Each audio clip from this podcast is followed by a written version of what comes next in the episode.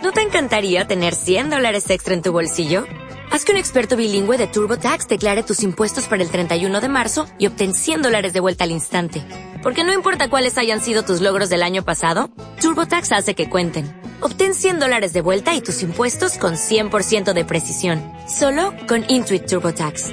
Debes declarar para el 31 de marzo. Crédito solo aplicable al costo de la presentación federal con TurboTax Full Service. Oferta sujeta a cambios o cancelación en cualquier momento. Saben que en el primer Betamigdash está escrito que por qué se destruyó el primer Betamigdash por tres motivos. Abodazara, la gente era idólatra. Shefihud Damim mataba y Arayot, adulterio.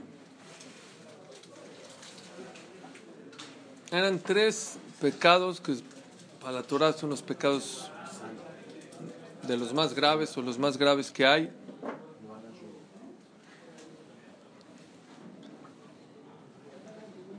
Y la pregunta es, ¿cómo puede ser que la gente llegó a esos niveles tan bajos? Matar, adulterio, idolatría, Pincus dice un ejemplo muy muy bonito que tiene un usar impresionante. Dice Pincus que había un pintor que subió hasta la cima de la montaña para pintar toda la ciudad. Y este pintor era muy detallista, se quedó pintando días, semanas, meses, toda la ciudad, cómo era cada árbol, cada casa, cada calle. Al final de hacer su pintura, le agarró a su chalán el que dijo, a ver, a ver, párate, detén la pintura y voy a ver si está bien. Se paró unos metros. Dijo, no, no, a ver un poquito estoy muy cerca de ella, a ver, de cerca, a ver, un poquito más lejos me quiero hacer, me, quiero alejar un poquito de la pintura y se echó un paso para atrás. Y luego, no, no, el pintura, sí, el pintor se metió a la pintura y empezó a ver de lejos, así cómo se ve, qué tan real. Y empezó, no, dijo, no, pero no puedo ver y comparar la ciudad grande con la, me tengo que echar un poquito más para atrás para que ver si de verdad dice bien la pintura o no. Y otro paso para atrás y otro paso para atrás y el pintor estaba metido y clavado en la pintura.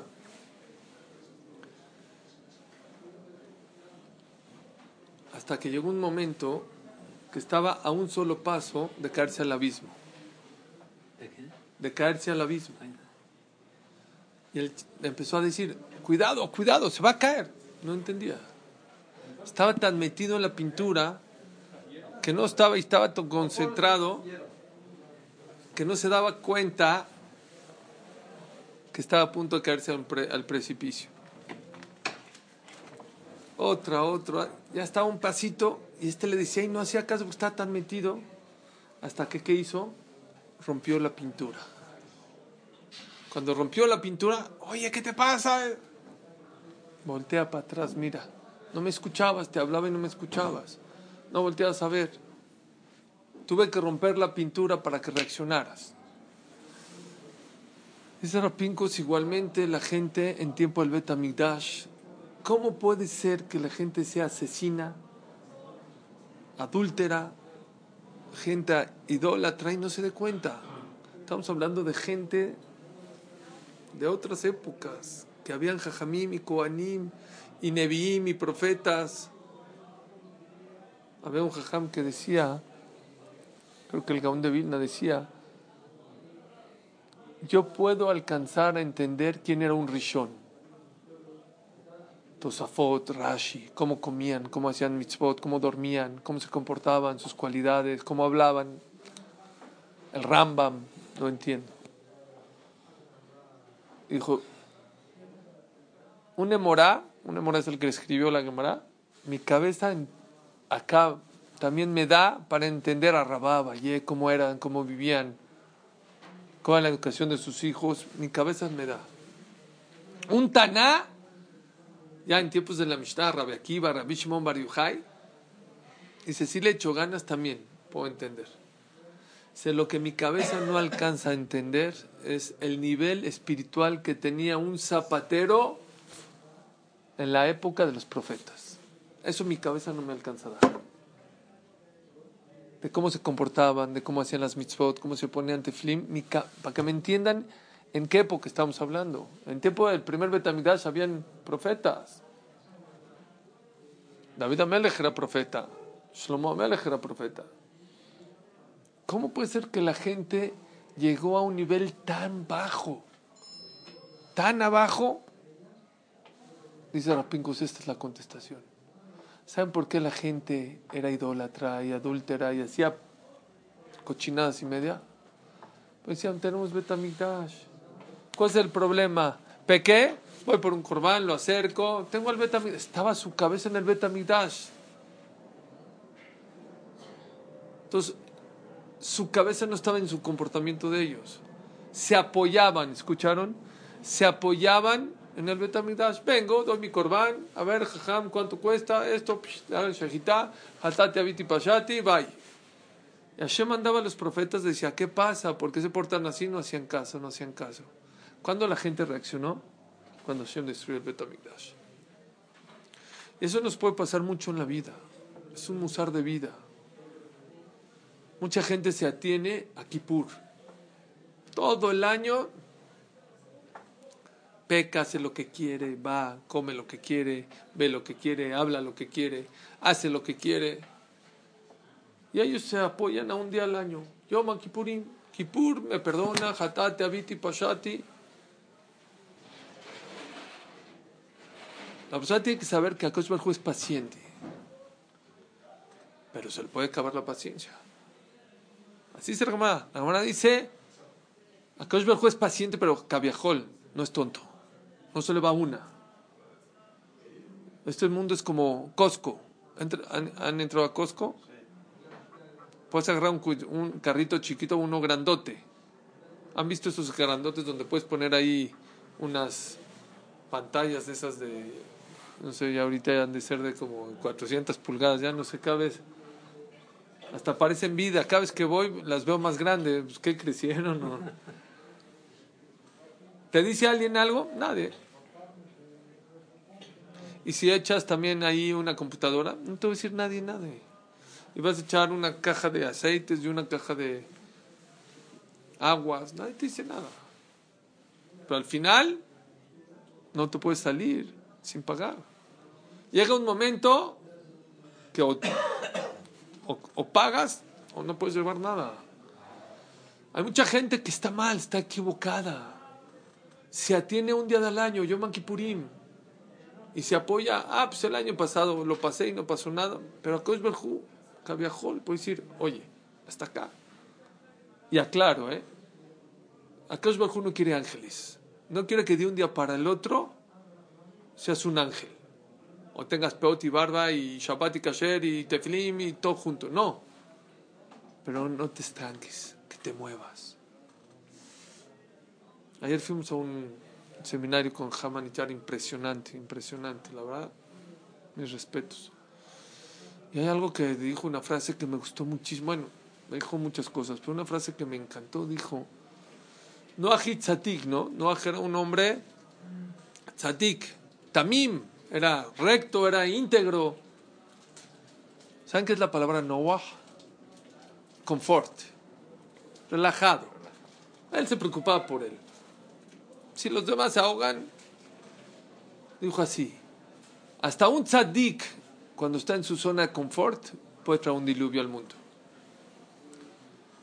Me acordé de una frase que vi que dice, aunque vayas por el buen camino, la mitad de la calle, si te quedas sentado a la mitad de la calle te van a atropellar.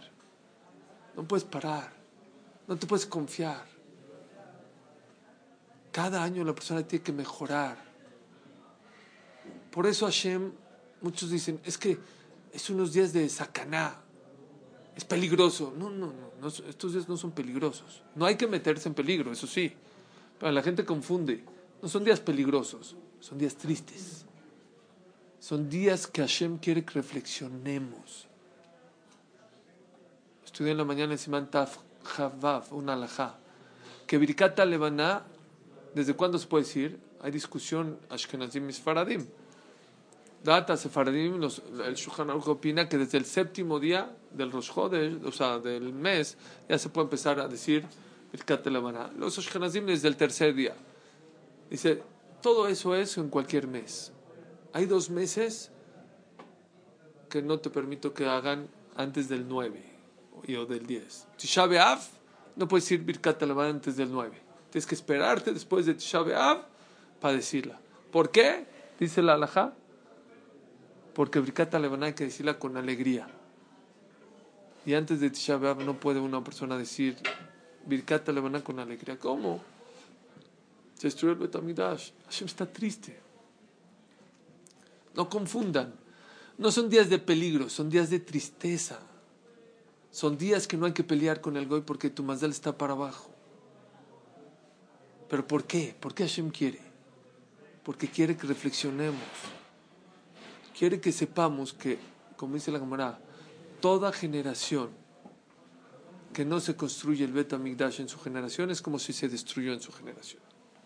Quiere decir que si este año de aquí a Tisha B'Av no logramos construir el Bet Amigdash, es exactamente como si se destruyó. ¿Y por qué? Por nuestros actos. Akash quiere que reflexionemos, que cambiemos, que seamos un poquito mejor, Ben Adam de Javeró un poquitito mejor, que pienses un poquito más en el otro. Tenemos que arreglar el tema de Sinat Hinam. No, es que yo tengo Kippur. Espérame, Kippur no te. En cualquier momento Hashem te puede. creer. ¿Sabes qué? El Rambam dice, aquella persona dice, voy a pecar y Kippur me va a perdonar. Kippur no lo perdona. Es como si destruye el Bet Migdash, lo puede destruir su Yom Kippurim, aunque ayunes y. La persona que se apoya en pecar para yo peco y en Kippur Hashem me perdona, Hashem no lo perdona. Es que me fureshet. No. Kippur es un día de misericordia para aquella persona que cayó, se equivocó, la regó, porque no somos ángeles, está bien. Pero la persona que se apoya en Kippur para pecar, no, pues Kippur no le va a servir. O como dice el Rambam, la persona que dice, igual este, el Rambam, ¿saben lo que dice el Rambam? El Rambam dice, afilu una persona un minuto antes de fallecer, 30 segundos lo hacen, 120 años todos. Y una persona, José Bichubá, su teshuvah sirve. Pero dice Rambam, una persona dice, ah, pues está fácil. Yo voy a pecar toda mi vida y 30 segundos antes voy a hacer teshuvah. En más pequín veado, Hashem le quita ese momento, se lo destruye, se lo quita. Ah, te estás apoyando. El Betamidash es una locura. Kippur es una locura. La Tshuva es una locura. Pero cuando te apoyas para pecar, Hashem te los quita. Hashem te los desvanece. Lo mismo, lo mismo es con qué? En la pareja. No saben cuánta gente en la pareja se porta mal con su pareja.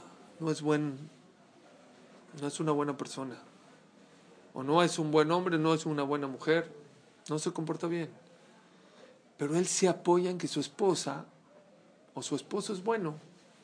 Que no va a perdonar. Ah, igual es barco, igual no se da cuenta, igual siempre me perdona, se enoja un ratito y luego me perdona. No. Puede llegar el momento en que tu pareja te dice se acabó fui bueno o fui, bueno, o fui tonto tantos días o tantos meses o tantos años, pero se acabó. Y pobre de aquella persona que se destruye. ¿Saben cuánta gente reacciona hasta que lo pierde? No te apoyes a portarte mal a costillas del otro. Ah, pues igual mi esposa pues, no me dice nada o se enoja y se le pasa. No, no, no. Hoy sí, mañana, a lo mejor un año, pero después de un año se puede cansar. Y puede llegar la gota que derrame el vaso. En muchas cosas la persona se apoya. Ahorita estaba hablando con un cliente, entré antes de entrar aquí a estudiar, dije, vente a estudiar. Suri, tú estudia por mí, tú, yo me apoyo en ti, yo déjame a mí hacer lo que quiero, voy a donde quiera, tú estudia por mí. Síguete, síguete burlando. ¿Existe que yo pueda estudiar por él? Yo puedo pedir por él tefilá, yo no puedo estudiar por él, yo no puedo poner tefilín por él. Hay cosas que tú tienes que hacer en la vida. Pero hay mucha gente que así se quiere apoyar de los demás, pero ¿para qué? Para pecar. Para pecar. ¿Saben quién era así? Esaf. Esaf mataba, hacía idolatría, era adúltero, violaba. Dice el camarada, no existe alguien en el mundo que hizo kibuda vaem, respetó a su papá y a su mamá como Esaf. ¿Lo entienden? ¿Lo entienden? No se entiende. Todo malo y eso bueno. Todo malo, todo tache. No, kibuda vaem, ¿saben qué hacía? Se, se compraba unas ropas especiales para respetar a su papá y a su mamá. Para. Hay una cámara que dice que Rabban Gamliel, Rabban Julín dice, yo soy vinagre delante de vino comparado a Esaf en. ¿Por qué? Rabban Gamliel, él tenía unas ropas especiales para respetar a su papá, yo no, Rabban Gamliel. Rabbi Tarfón, dice la cámara, su mamá era chaparrita y la cama era alta. Entonces Jacita no, no tenía que brincar. ¿Qué hace Rabbi Tarfón todos los días? Se paraba temprano, se agachaba para que la mamá la pise De banco. de banco y se baje de la cama. ¿Qué le dijeron? No le llegas ni a la uña chiquita del Abaim de Esaf. De cómo respetaba a sus padres. Para, si eres asesino, idólatra, ¿para qué? Estoy diciendo en el año 86, había una ciudad, Bar Moshe, que vino aquí a México en la Yeshiva Keter Torah, y dijo una hija impresionante de este tema. Y dijo así, mucha gente hace mitzvot para seguir pecando. Porque la persona que hace pecados, pecados, pecados toda su vida, ¿qué pasa? Su conciencia no lo deja tranquilo. ¿Cómo? ¿Cómo? ¿Qué pasa? Su neshama le pide, ¿qué te pasa? ¿Qué te está pasando? ¿Cómo haces esto? ¿Cómo haces lo otro? ¿Cómo haces lo otro? Para que su conciencia no le moleste, hace una mitzvah y la hace perfecto. Por eso Esav hacia Kibbutz Abaim. ¿Para qué? ¿Para qué hacía Kibbutz Abaim? Ah, se sentía más tranquilo. Ah, sí, oye, pero eres un asesino. No. Pero ¿quién hace el respeto a mi papá y mi mamá? Nadie me gana en Kibbutz Abaim. Dijo, "Alguno me da-". ¿Cuánta gente es- se comporta muy mal en la vida? Da acá. Da muchos millones de acá. Y en muchos casos en la vida la persona, hay veces, hace cosas buenas para seguir haciendo cosas malas. Y eso la Torah lo aborrece. Eso la Torah no lo permite. No te permito. No sirve. Ese apoyo que tienes para seguir pecando, esa mitzvah, esa no se llama mitzvah. Se llama mitzvah babra. Existe un concepto, una persona que se roba un shofar para tocar el shofar, ¿cumplió? No cumplió. Se robó un lulav y hizo eh, la mitzvah del lulav. No sirve. ¿Por qué? Estás haciendo una verá, una mitzvah, pero que viene por- para una verá. No, no funciona. No funciona. Igualmente eh, la persona muchas veces en la vida se apoya en actos buenos, entre comillas, para hacer cosas malas. ¿Por qué hay gente que no pisa el knis 365 años? Eh, 300 364 días al año. ¿Por qué? Más que en Kippur. No crees, no vengas. No, Kippur ahí están. ¿Por qué? ¿Por qué? Hay quien opina, el rebe de, de Sfat Emet dijo algo hermoso. Dijo, hay tres veces al año que la persona tiene que subir al Bet. Pesach, Shavuot y Sukkot, como son las fiestas, hay que subir a ver la Shekhinah. Se sentía la Shekhinah en el Bet HaMikdash en Jerusalén. Pregunta el Sfat Emet, ¿por qué Rosh Hashanah no? Rosh Hashanah también está escrito que es Hak, es fiesta, tomamos vino, comemos carne. Estamos vestidos con traje bonito. ¿Cuál es el motivo? ¿Cuál es la razón? ¿Por qué en Rosh Hashanah la persona no hay mitzvah de la Torah de subir al Bet a ver la Shekhinah? Dice el Sfatemet, les va a encantar esto. Dice el Sfatemet, ¿por qué? Porque en Pesach, Shavuot y Sukkot, para sentir y ver la Shekhinah, tienes que ir a Jerusalén. Roshaná, hasta Yom Kippurim, hay tanta luz que no necesitas ir. Donde estés, en México, en Argentina, en España, en Colombia, en Turquía, donde te encuentres, puedes sentir la Shekhinah. Puedes sentir a Borolam que te está hablando. Y esa es una explicación porque hay gente que no lo atrae al Knis en el año ni a trancazos, ni por equivocación. Y en Kippur, ahí lo ves. ¿Por qué? Su Shekhinah, su, perdón, su Neshama lo jala al Betakneset. Es una explicación. Es un ejemplo muy bonito, es Fatemet. Dice, cuando hay mucha luz, hasta cuando cierras los ojos, la sientes. Aunque estás cerrados los ojos, la sientes. La percibes. Roshaná, hasta hay tanta luz que hasta el que está ciego espiritualmente lo siente. Hay otra explicación, perdón. Hay gente que viene una vez al año, con todo respeto a Kipur, ¿sabes para qué? Para poder seguir haciendo lo que quiera todo el año. Para que su conciencia esté tranquila. Yo, Baruch Hashem, ya vine en Kippur, ya ayuné. Es más, estuve acá, compré al día. Ahora sí puedo estar. temprano. Llegó temprano, aunque platicó toda la tefilá, no importa, pero estuvo. Se me olvidó contarles algo que pasó aquí en México. ¿De qué es que la Shekhinah está presente en estos días? Dicen que una vidente, esas que ven que es prohibido ir con ellas, no sé, una paisana, no sé, la invitó al Betacneset. Y dice que, sí, en unas fiestas. Y dicen que en Kuanim después de Kuanim, le dijo, en mi vida había sentido tanta energía como en el momento de Kuanim. ¿La vidente? Sí. Dijo, ¿qué es eso? ¿Qué es eso? Yo llevo años de vidente y nunca había sentido tanta energía en este mundo como en el momento de que, bueno, ella no sabía que era Kuanim, que se pusieron la manta blanca y se pusieron a no sé qué dijeron. Dice, por favor, dime qué dijeron y qué hicieron.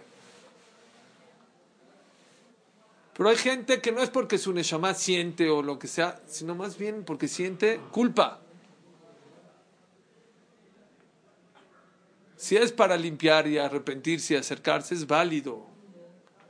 Todo es válido, créanmelo. Pero la persona que nada más lo hace para calmar a su conciencia, para poder seguir siendo lo que él es, está equivocado. Lo mismo, vean qué concepto tan hermoso. Lo mismo pasa con los hijos. ¿Qué hacemos para educar ahora a los hijos? En vez de darles tiempo, les damos dinero. Justificamos nuestro comportamiento, como estamos todo el tiempo en la computadora, estamos en el celular, estamos en el iPad, en las series, en Netflix. O en las series televisivas. yo, yo no entiendo cómo la gente tiene tiempo para sentarse a ver dos, tres horas, bueno, no sé. Y mentiras, y luego lloran. Pero esto es mentira, porque yo no. Una vez uno, de verdad, me vino y me dijo, mi esposa lleva una semana sin poder dormir, pues que no vea, pues, no entiendo. Es mentira, dile que todo es shaker, todo es falso. Pero no me quiero desviar. ¿Qué hacemos para calmar que somos malos padres o malas madres? Perdón, porque no atendemos a nuestros hijos. Ten, papi, te compré el iPad, te compré tu coche, te compré eso. Los niños no quieren tu tiempo, quieren no quieren tu dinero, quieren tu tiempo, tu atención. Otra vez, el mismo concepto. Vean cómo repetimos el mismo concepto varias veces. Había una persona les conté, ¿no? Que hablé del tema de la educación, justo este tema. Y Motzai Shabbat me habló y me dijo, Suri, es que tengo un problema muy grande. Dije, ¿qué pasó? Dijo, es que mi suegro le quiere regalar un iPad a mi hijo. Y no estoy de acuerdo y no se la quiero recibir. Fue justo cuando estaban empezando las iPad y todo el tema. Hijo, dije, así, pero estaba enojado. Y ya me peleé con mi esposa y no. Y quiero que me des un consejo. Hermano, ¿cuál es la pregunta? ¿Qué hago? ¿Se la regreso? ¿O no se la regreso? Es que no, no sé qué. Y yo dentro de mí decía, bueno, o soy tonto yo, o soy muy malo, pero pues, está bien. Es un iPad.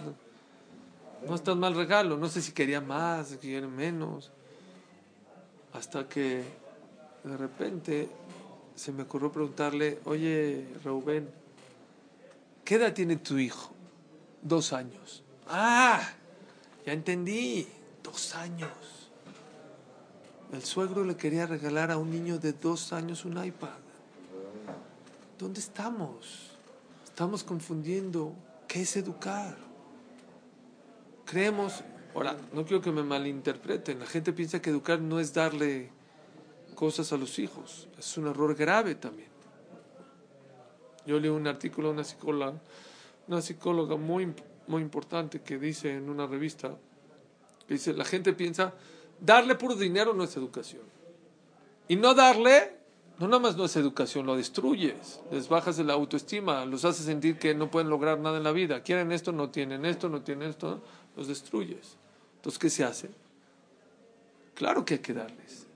Tú decides cuándo, cuánto y cómo.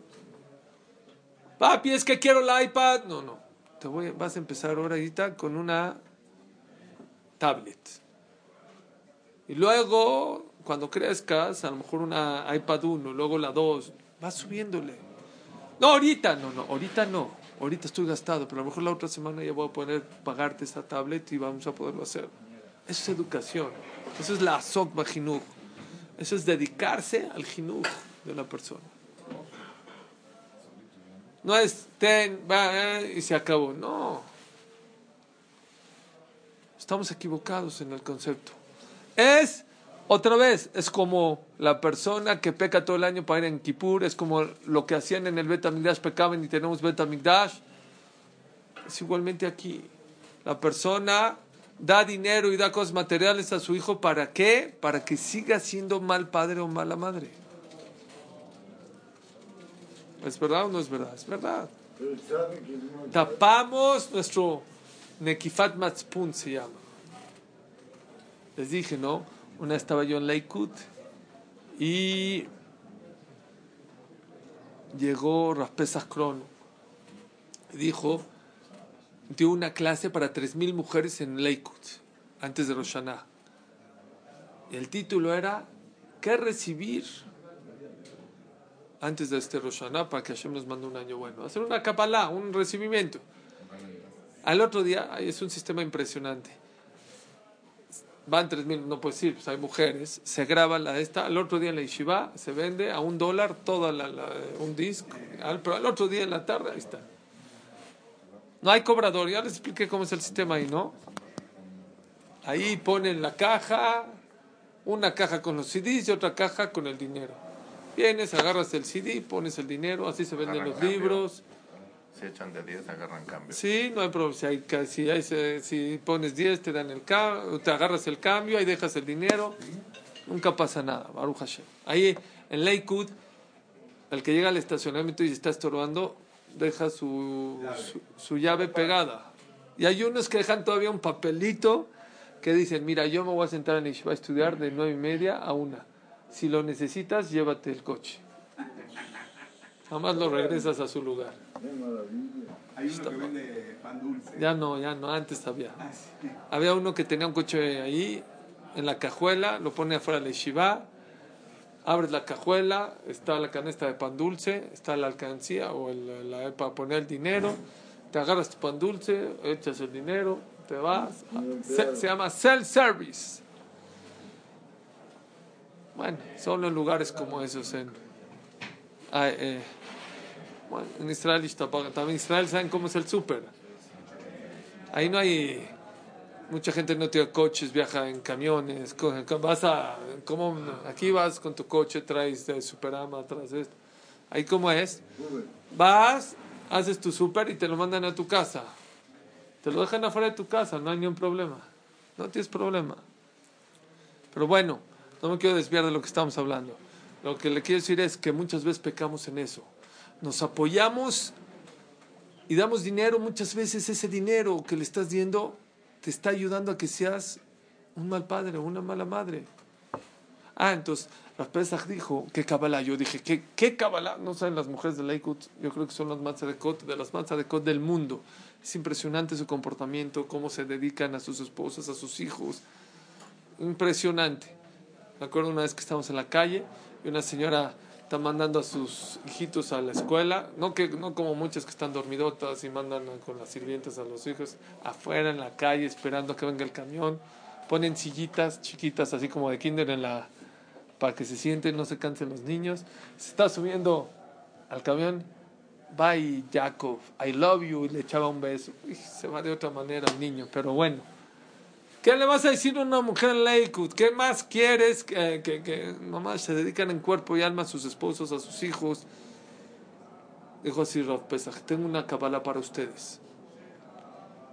Comprométanse este año a estar 15 minutos más a la semana con cada hijo, pero individual.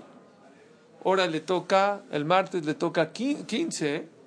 No 15 días ni 15 horas, 15 minutos.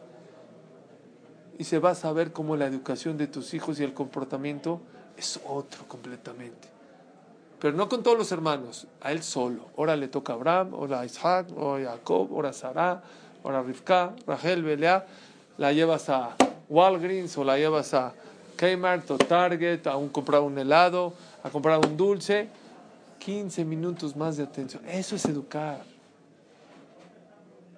Claro que hay que dar dinero, hay que mant- tú decides cuándo, cuánto y cómo. Y hay un concepto parecido, parecido.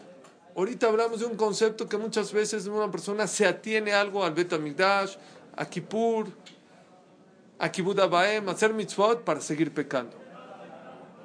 Existe otro concepto, que muchas veces nuestra felicidad depende de una sola cosa, y es un error grave. No puedes tú hacer que tu vida dependa de mi negocio. Si mi negocio va de maravilla y vendo bien, ah, estoy contento, estoy feliz, abrazo a mis hijos, vamos a jugar, vamos a echar al lado. ¿Me fue mal? Enojado, pateas, no quieres comer, estás mal. ¿Saben quién lo dice esto también? Stefan Covey, en, su libro Uno de los siete hábitos de la, gente altamente efectiva. No hagas que tu felicidad dependa de una cosa, ni de dos ni de tres, depende de ti. ¿Y saben de dónde? Yo no compré ese libro. Un alumno mío de Charé me lo regaló. Cuando hablé de este concepto, me dijo, esto que estás diciendo lo escribió Stefan Covey. Me dijo, pues que sepas que Stefan Covey lo aprendió a la Torah de hace muchos años. Hay una historia que mucha gente sabe, pero no sabe el que- que- lo que se saca de esa historia. De un Hasid que era muy pobre y quería comprar un etrog. No tenía dinero. Dijo, bueno, voy a ir al, al Shuk a ver si agarro algo. El primer etrog que agarra, hermoso, precioso. Ni una mancha, ni un puntito, nada. Le dijo el vendedor, Yankele, este etrog no es para ti. Es muy caro. Dijo, ¿cuánto vale? Este vale 600 dólares. ¿600?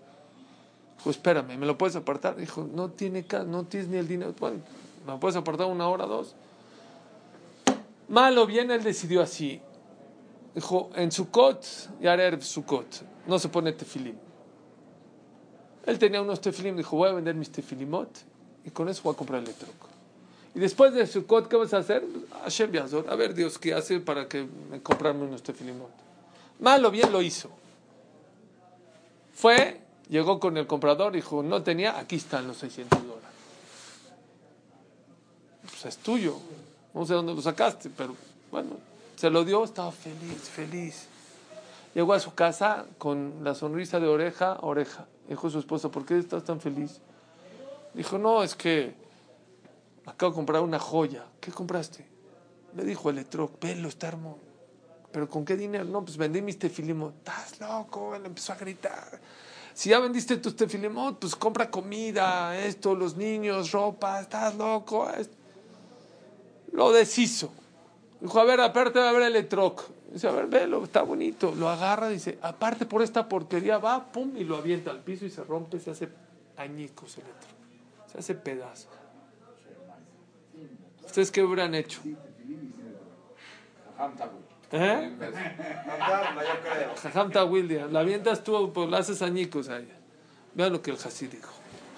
Muy conocida esta historia. Dijo: Tefilim, no tengo. Comida para Yom Tov, no tengo. Shalom Bait, no tengo. Etrog, tampoco. Lo único que tengo es mi felicidad, no la voy a perder. En vez de enojarse, empezó a bailar. Se ve muy simple, se ve muy simple, pero tiene mucho mensaje. Mi felicidad no depende de un etrok, no depende de un tefilim, ni de mi shalom bait, depende de mí. Tú decides qué tan feliz quieres ser en la vida. Acabo con lo que dice el Benishai. Problemas, hay muchos, y a veces son inevitables. La reacción a ellos, el sufrimiento, tú decides cuánto sufres o cuánto no sufres con los problemas que tienes todos los días. Amén. Como nuevo cliente de Western Union, puedes disfrutar de una tarifa de envío de 0 dólares en tu primera transferencia internacional de dinero en línea. Envía dinero a los tuyos en casa de manera rápida, fácil y conveniente. Visita westernunion.com o descarga nuestra app hoy mismo y tu primera tarifa de envío corre por nuestra cuenta. Aplican ganancias por cambio de moneda. No disponible para tarjetas de crédito y envíos a Cuba. Servicios proporcionados por Western Union Financial Services Inc. NMLS 906983 o Western Union International Services LLS NMLS 906985.